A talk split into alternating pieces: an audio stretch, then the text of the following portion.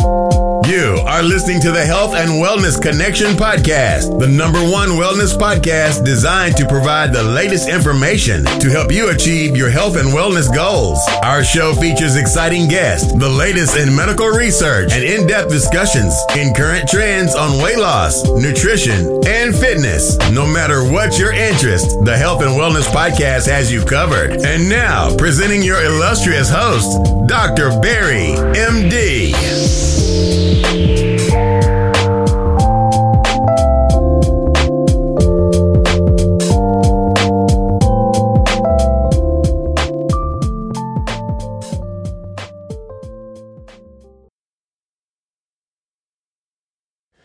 Hello, hello, hello, and welcome to the latest episode of the Health and Wellness Connection.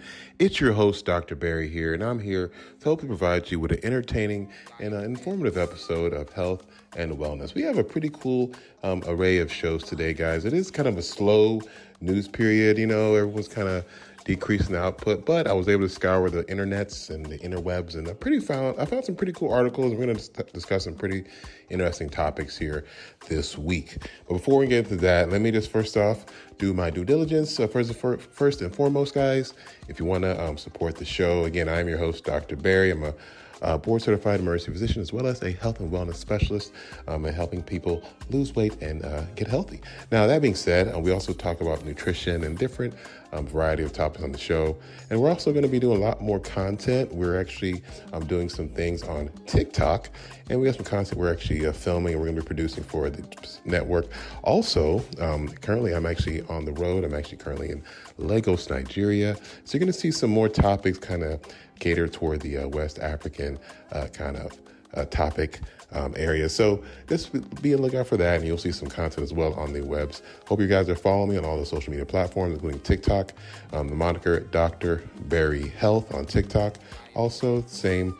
Uh, um, for sorry for Twitter, it's Dr. Barry Tech Doc, and um, lastly on Instagram, Dr. Barry MD. I know it's all different, but trust me, all the um, areas that we are posting, you'll be very happy if you follow. So we do provide a lot of great content.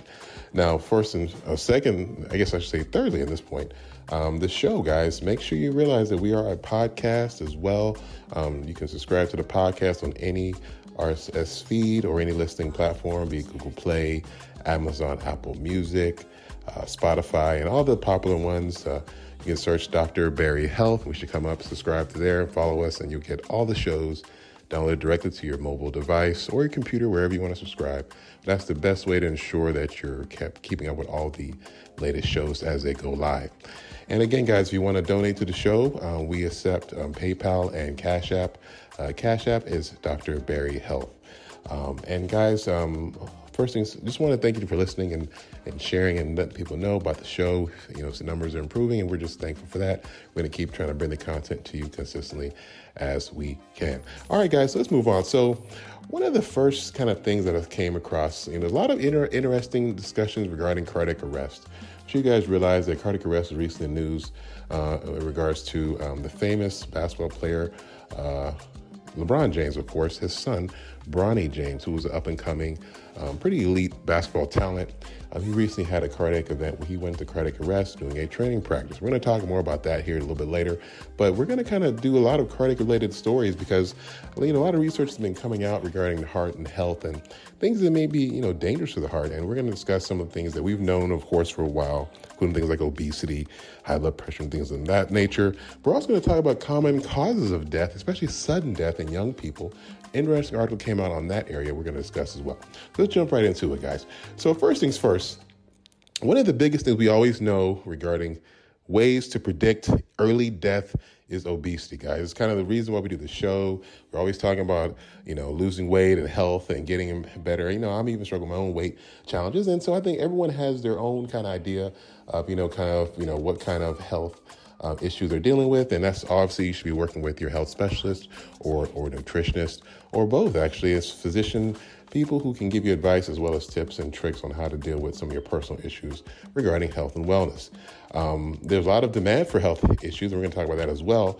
Um, but ultimately, there's a huge kind of interest in people trying to figure out ways to get healthier for many reasons, like this article is going to describe. So, obesity, right, is one of the independent increased risk of heart disease, right? Obesity by itself is almost a direct correlation with increased levels of heart disease. So, um, as we stated, um, heart disease is deadly. Um, things that can affect the heart or make the heart life more difficult is going to be bad for a long life because you know the heart is just one big pump that pumps blood across your body, get it, getting everything kind of perfused and energized. Also removing waste products through the blood as well. So um, the heart is an essential part of the circulatory system. So keeping up with its health is critical, obviously, if you want to have a good life. So, anyways, research has been coming out showing that you know, looking at people who were obese, they found that they were having increased risk of heart related events. And what they found was that obesity, or people who had obesity related issues, also had enlarged hearts. And these people with enlarged hearts were having higher episodes of cardiovascular death and sudden cardiac death, specifically in this study. Now, this study was done out of London, St. George's University. Professor Mary Sheppard was the uh, one of the main people involved, and they looked at um, post-mortem um, evaluations, meaning they took an autopsy of patients who were died suddenly. Um, they looked at you know the hearts of these people. They looked at those who were obese and versus those who were not obese, and they basically looked at the size of the hearts as well as the cause of death and try to see if there's a correlation in, in there in regards to some of the condition that they found. And so what they found was that first off, they divided the two groups of people. Um, total, it was um, about one was an obese group, BMI greater than 30, a normal great and a normal weight group, BMI between 18 and 25. So what they did was that um, you know people who had um, elevated levels of obesity also had an elevated heart size. Sorry, so what they found was that out of the 106 people that were able to identify out of the study and the autopsy results, as far as who met the criteria of being overweight, as well as having um, sudden cardiac death, um, they found that um, 106 people, which is not a whole lot, so but they found out of these 106, um, 53 of these people had um, BMI measurements. So there wasn't even a whole lot of data um, on the people that they found, but they did see that the people who they found who had died suddenly, average age is about 42 years of age. Most of these people were men, and they found that those who had an average heart weight of about 93 grams um, consisted with increased level of sudden death, especially when associated with an increased BMI of 35 kilograms per meter or greater. So, um, you know, definitely, um, and also the people who had enlarged, who had, sorry, who were obese also had again, enlarged hearts, but they also had increased thickness of their ventricular walls, which is the part of the heart that actually pumps. And this is when sometimes when you have these irregular heartbeats that cause you to go into certain cardiac arrest, those thick walls of the heart are also the, are part of the reasons why those irregular rhythms can develop. So a thick, you know, large heart is usually bad because overall um, they could create a lot of problems. And this study kind of reveals that. Now, this study was very tiny, but it looked at again this sudden death phenomenon we're seeing and it was very clear that, you know, obesity led to a lot of con- conditions that led to increased hearts, which overall increased the risk of sudden cardiac death.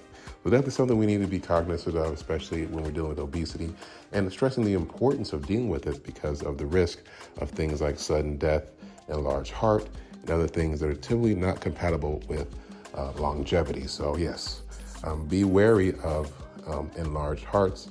Um, as the concern for sudden death is markedly increased with them. Guys, so the next study we're going to discuss is regarding illicit drugs and another study that ties illicit drugs to sudden cardiac death in young people. Now, this study recently came out um, just late July, and it found that um, those who had experienced sudden cardiac death, but it was basically found out that of all the people who died of sudden cardiac death, one in three young patients had either a positive toxicology report, meaning positive for, you know, very hardcore illicit drugs, and they were also found to have an history of frequent use of illicit drugs, as well as high rates of use of multiple drugs. So, um, you know, the the story is lots of drugs typically are bad for the heart, even the young heart, which is actually very strong and very healthy. Um, but illicit drugs can increase the risk of sudden cardiac death. Now, this study, um, you know, again, comes out of Australia. They looked at about 523 patients. Um, so, not a huge study, but again, cardiac death in kids is very rare. And they looked at those 18 years of age or older. These are, and they looked at again post-mortem because these were sudden cardiac death. People who died in a two-year span, April 2019 to April 2021. Now, the people, uh, this the drugs that they define as illicit included um, cocaine, amphetamine type drugs, cannabis, also novelty psychoactive active substances like LSD, um, as well as MDMA and uh, other kind of um, what we consider illicit drugs. Now, when they looked at the study, they looked at again um, uh, patients who had already died. They examined their bodies and tried to figure out uh, what was likely and you know implicated in sudden cardiac arrest. What they found was that um, death in these patients typically actually occurred when people were sedentary. It was believed that actually 47% of those who had died suddenly were actually sleeping at the time. So it kind of contradicts this narrative of some very active situation where someone passes out suddenly, like you see during these sports events. And again, we reference to the like recent cardiac arrest that was seen with by NFL player Damar Hamlin um, during the last football season here uh, as well as the recent uh, issue with Bronny James and him having a cardiac arrest. You know, cardiac arrest is something that definitely happens in athletes, and we'll discuss that as well when we go into the Bronny James story. It's definitely, you know, if you look at all the people, especially young people who have sudden cardiac arrest, most of them were actually relaxing. Probably half of them, most of them were actually, well, not most, but a large group of them were actually sleeping at the time during the cardiac event. Um, now, now those, um, as, as well as again, another thing that was found most of the people afflicted by this condition are male, right? They also smoke and they also are regular alcohol drinkers. And they have a lower BMI, as well as a history of psychiatric disease. So clearly, clearly there's a lot of things going on here. Many of the patients who were found to be sudden cardiac arrest, again, history of psychiatric issues, were drug users, um, illicit drug users, smokers, as well as alcohol drinkers. So a lot of things on board, and none of these things, especially when combined, can be a good deal for the heart. Um, and the, the, thing that was also was that was developed was that what was discovered, sorry, was that um, the most common cause of coronary artery or sudden cardiac death was found to be actually coronary artery disease. So, and one thing we do know is that drugs like cocaine, especially, are very damaging to the heart. Can actually cause coronary disease directly. So, um, people who are using cocaine regularly, things like that, or other strong stimulants are putting themselves at increased risk for heart disease. Now, that being said, um, you know, this study really looked in Australia, so there could be some things in Australia going on that also could, you know, have skewed the data. But overall, it definitely shows that drug use is a big issue when dealing with young people who have sudden cardiac arrest. That being said, let's talk about uh, this new case or this case regarding Bronny. This is actually something that came to the news recently uh, here late summer, um, late July, and it was, you know, what basically what happened was that Bronny James, who was the son of international basketball star uh, LeBron James, apparently was playing basketball during a practice at USC, which is University of Southern California, school he's going to be attending for basketball um, um, in the fall. So either way, he was playing ball, and apparently during an intense practice, he actually collapsed on the court, and it was found that he was in cardiac arrest. CPR was initiated. He was transported to the local uh, hospital where he actually is doing pretty well now. And this is actually a great example of, I think, a very fantastic, you know, um, uh, medical system as far as getting help quickly to those in need. Cardiac arrest can be something that can be literally a life or death situation, and certain devices like, you know, um, AEDs, which are actually um, portable defibrillators to help restart a heart that has stopped um, are excellent, as well as CPR training is very important. Why that knowing CPR can save a life, and I think at this scene there were people who were training CPR who helped assist at the scene, and of course he was transported to a local hospital where he was treated and monitored. So that being said, um, you know this is a very scary thing when it happened, and as it always is, sudden death is nothing to joke about. And apparently, um, you know, after this happened, there was concerns about the cause of these kind of issues. And overall, um, while I think there's more media attention focused on this condition, um, it's definitely, I think we can safely say that it is still extremely rare. And uh, I think there are a lot of issues that we need to be concerned about. And, uh, you know, in this case, we don't know what's going on as well, but hopefully that everything as far as um, he gets medical treatment, and hopefully they decide, you know, whether or not it's safe for him to play ball again, and he does the thing that's best for his health. Um, now, of course, we, we talked about, you know, this drug use and, and the Australian study. There's no evidence that Bronny James was involved in any drug use or anything like that. Um, now, again, common things being common, that is probably the most common reason these things happen. But of course, every case is different, and we have to see what happens. And hopefully, again, whatever it is, it's discovered and they get to the bottom of it. Um, you know, ideally, um, you know, when these things happen, this becomes an opportune time for people to spread certain agendas because people are open and emotional. So I just wanted people to be wary of that. Um, but overall, though, I think this study kind of really shows about the, the athletes and kind of what it takes to become an ex, ex, you know a a top tier athlete. Athletes go through some of the most strenuous training um, in a quest to be professionals.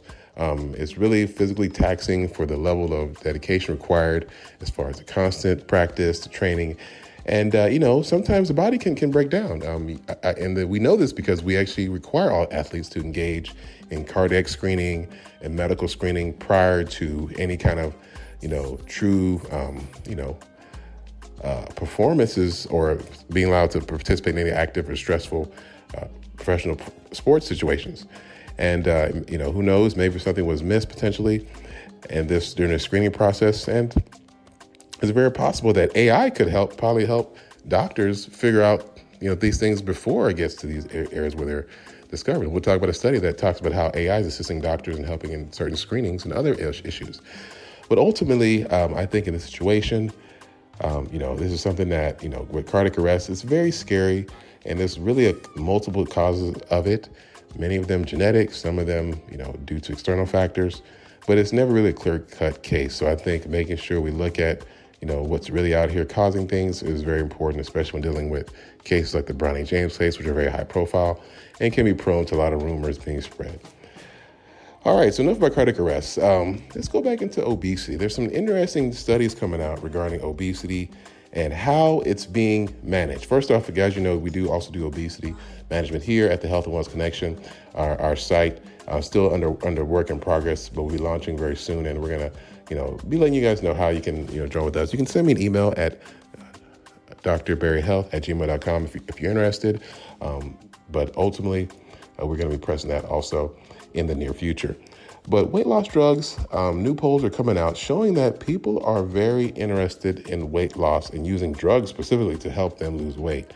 Um, we all know about all the, the latest craze regarding some of these new uh, class of drugs um, called um, they're kind of like um, basically hormone based weight loss treatments.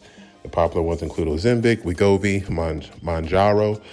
These are drugs that are being used to help with appetite suppression and also help people lose weight, and many people have had great success with them. That being said, um, you know, many adults now, after I guess some of the information they're seeing, new data is showing that, um, you know, adults are very interested in using these weight loss drugs. But he said that Nearly 60% of adults who are trying to lose weight, and even a quarter of those who aren't currently trying to lose weight, said they would be interested in trying a new weight loss prescription drug if it was found to be safe. And that's the thing that many people are obviously focused on safety, safety, and more safety. Uh, people, I guess, have been a little bit wary just due to the newness of these drugs. But I guess as more people are coming out, speaking out, you know, in favor of the drugs, you see more people have, showing more in, showing more interest. Now, full disclosure, I was someone who did uh, try it for about a month, and uh, I actually found it very effective. If you're a foodie, though, um, you may not be happy because it definitely suppresses your appetite. You really don't have any desire to eat. Um, however, um, I think they are effective in helping people who have trouble with food addiction in reducing that desire to eat. And combined with a, a healthy exercise plan and diet plan, it could be an effective way to lose weight. That being said, so the data of this study that came out, is more of a, a kind of a survey that was done it seems that women were significantly more likely than men to say they were interested, with 51% of women saying they would be, compared with 38% of men. Uh, Hispanic men were also more interested than white or black adults. So, um, you know, interesting demographics there. A lot of uh, Hispanic people interested in weight loss, um, and a lot of women, especially, are interested in weight loss. And so, um, you know, ultimately, um, people also are interested in the idea of a pill as opposed to an injection. Uh, it seems that less than a quarter of people who were told that the treatment would be an injection were um, interested. Meanwhile, people were more interested in a pill. Now, that being said, um, people overall seem to be interested in using some sort of assistance to help with weight loss. Um, even though I think overall the mental is really where weight loss occurs first. Changing your mindset on eating and activity is going to be the way you really get to your really ultimate weight loss destination or weight gain destination if that's your issue. So um, again, if you really want, I think assistance, I think working with a specialist is going to be the best option.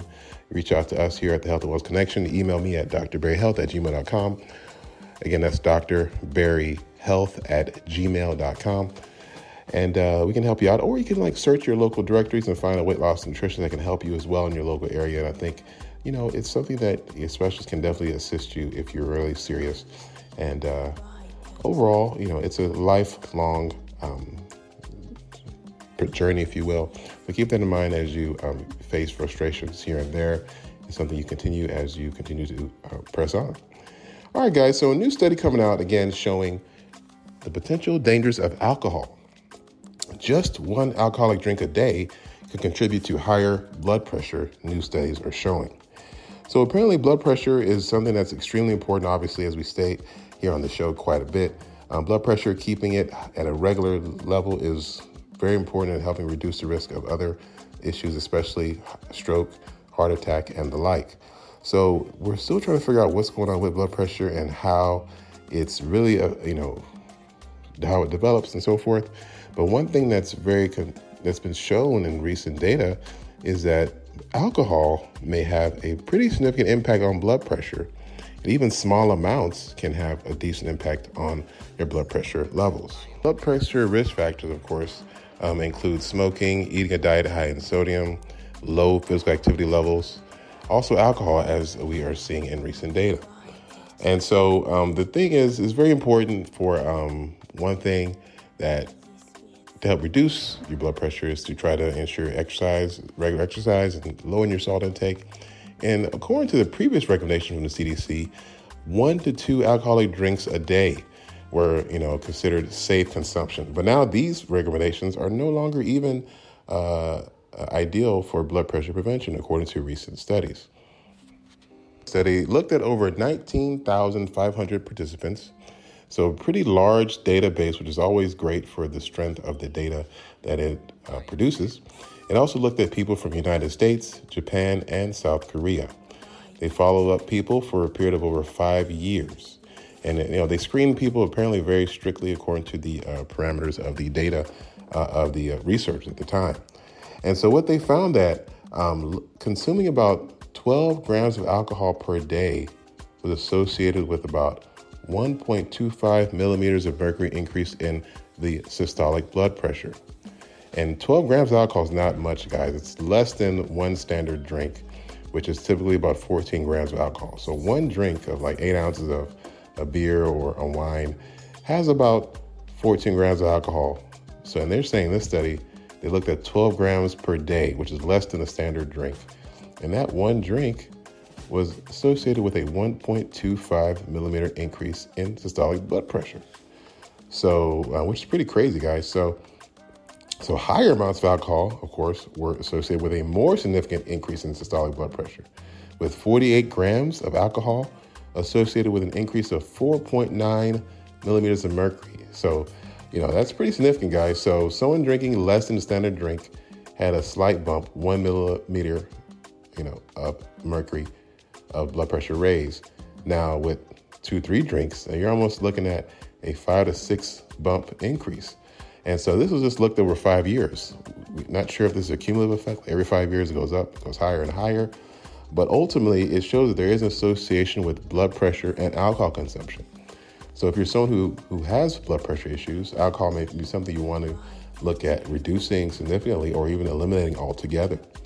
Um, you know, and the thing that it just shows that you don't really know the exact um, issues that um, at least we, we sorry we do know the exact issues causing blood pressure problems, but the relationship between alcohol and blood pressure and how they actually are causing one another. If there is an actual direct causation, that's not fully clear. So I think ultimately, um, you know, this kind of study reiterates the the um, notion that there may not be any safe alcohol consumption. Now, if you remember, we did discuss how the study came out showing alcohol consumption could be associated with reduced stress, which could also increase life expectancy. So I think, you know, it's nothing really, you know, that you can say is straightforward here, especially when it comes to science. But this study definitely, I think, raised some eyebrows regarding blood pressure and alcohol, and maybe something, you know, that needs definitely further study and further um, data. All right, guys, in another interesting study, AI is showing to be potentially very beneficial to radiologists. A new study came out showing that AI supported mammogram screening actually increased breast cancer detection by 20%, a recent study found. Now, this is reported by CNN, and here we're going to kind of talk about it briefly. So, basically, um, it's published in The Lancet, um, and it talks uh, about how there was a study that looking at AI and how it could assist potential uh, assist radiologists in helping them read studies. Now, this study was interesting because they compared looking at um, the performance rate of radiologists working without computer assistance and as well as those who were working with computer assistance or AI reading assistance. And so this study looked at about 80,000 women in Sweden who underwent a mammogram between April 2021 and July 2022. And so they had, out of these 80,000 women who underwent mammogram, half of the group were looked at by an AI read mammogram that was reviewed by radiologists. The other group was read by just two radiologists working without the use of any kind of AI assistance. Everybody was experienced apparently in this study.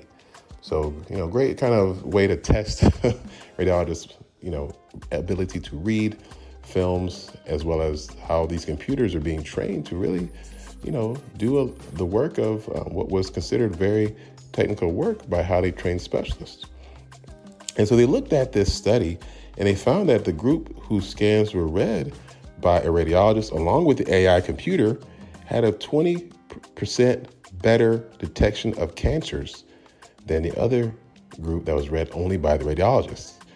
So it's kind of crazy there because it, it really shows that the computers uh, were very efficient in assisting um, the radiologists in reading these films with better accuracy. So, uh, overall, the screening supported by the AI resulted in cancer detection at a rate of six per 1,000 screened women compared to five per 1,000, um, when which is a standard approach of the radiologist alone. So it's kind of crazy because the radiologists with AI assistance were able to read more, basically more accurately, and they had less, you know, false pauses, meaning they misread something. So it just shows that AI can be a very powerful tool for radiologists uh, to use and really all professionals to use. Um, now, one thing people say, well, you think the AI would just take over the doctor completely since they're already better? And I say no, because ultimately, you know, AI is just computer. Um, ultimately, especially in America, people want to blame someone ultimately, so you can't really sue a computer for money. There's always a doctor is going to be probably have to sign off on any report who will ultimately have to be held responsible if something goes wrong. But ultimately, this study actually shows that there could potentially be less issues if there's more accurate diagnosis. And I think if computers can help, that's something that they should potentially look at in a deeper uh, way. Now, of course, um, you know people are excited potentially of increased effectiveness of screening of various issues, which is like in this study looked at mam- this study looked at mammograms specifically, and mammograms, of course, are how we screen for breast cancer. So if we can be more effective in our screening tools, we could probably probably reduce the number of screenings that are done, as well as overall, you know, make the technology better. It's always, I think, ideal to maximize the uh, screening of, of tests because people usually don't like them, and it, it can be kind of, you know, difficult, especially. So I think making that process easier and more effective is always going to be a plus.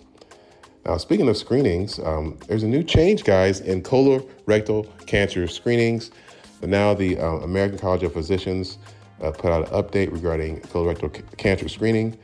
It's now 50 years of age. So, if you're someone who has um, no history of colon cancer in your family, no typical symptoms, is now advised 50 years of age is the years to begin doing colonoscopies, which is how you screen your colon for colon cancer.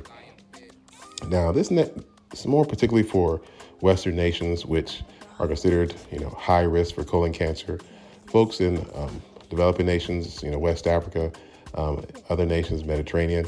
Um, there's not a, a bad a, a, prevalence of colon cancer, but if you are having symptoms including rectal bleeding or pain, weight loss, unexplained weight loss, I think definitely a screening is something you could also do as well. So I think this is something that's uh, I think interesting because when it comes to screening, it, this involves putting a camera inside the colon looking for issues with cancer and disease. And this is where a good, I think, AI assistance could be helpful, I think, to doctors who do this test to help them screen more effectively and, and try to catch things earlier than previously done. So, again, screening, um, changes in screening um, is being put out there by the American College of Physicians. So, if you're in that age group, 50 years and up, um, please consider getting a colon colonoscopy as well as a, a, exam to screen for colon cancer, especially if you live in uh, Western countries like America, uh, Europe, etc. So, screening is something that we all should do in general, but every age group has certain things that you should be screening for. If you're unsure of these, please follow with your primary care doctor or clinician and have them kind of do their exam and determine what you may be uh, need to be screened at this time. So, all right, guys. So that's all we have for today. Um, it's been a, a pretty sh- short show, but um, you know it's kind of a slow news month. But I appreciate you guys uh, sticking with us. We will be back ASAP um, about a week um, or so. We're gonna have our next show out. Uh, we're gonna put some content as well, guys, on the Twitters and the uh, TikToks. So please follow us, guys, on TikTok. Um, again, that's Dr. Barry Health, and on uh, and on um, Twitter, it's Dr. Barry Tech Doc. Um, thank you guys for checking us out. We will be back to give you more information very soon. It's your host, Dr. Barry. Peace. Thank you for listening to the Health and Wellness Connection podcast and radio show. For more information on ways to get healthy, please check us out. www.anchor.fm forward slash HW Connection. Here you can re listen to the show, check out older shows, and even further support the show by becoming a subscriber to the podcast. Please check us out today. Again, that's anchor.fm forward slash HW Connection. And also, don't forget to follow Dr. Barry on Instagram at DR Barry MD. Until next time, stay healthy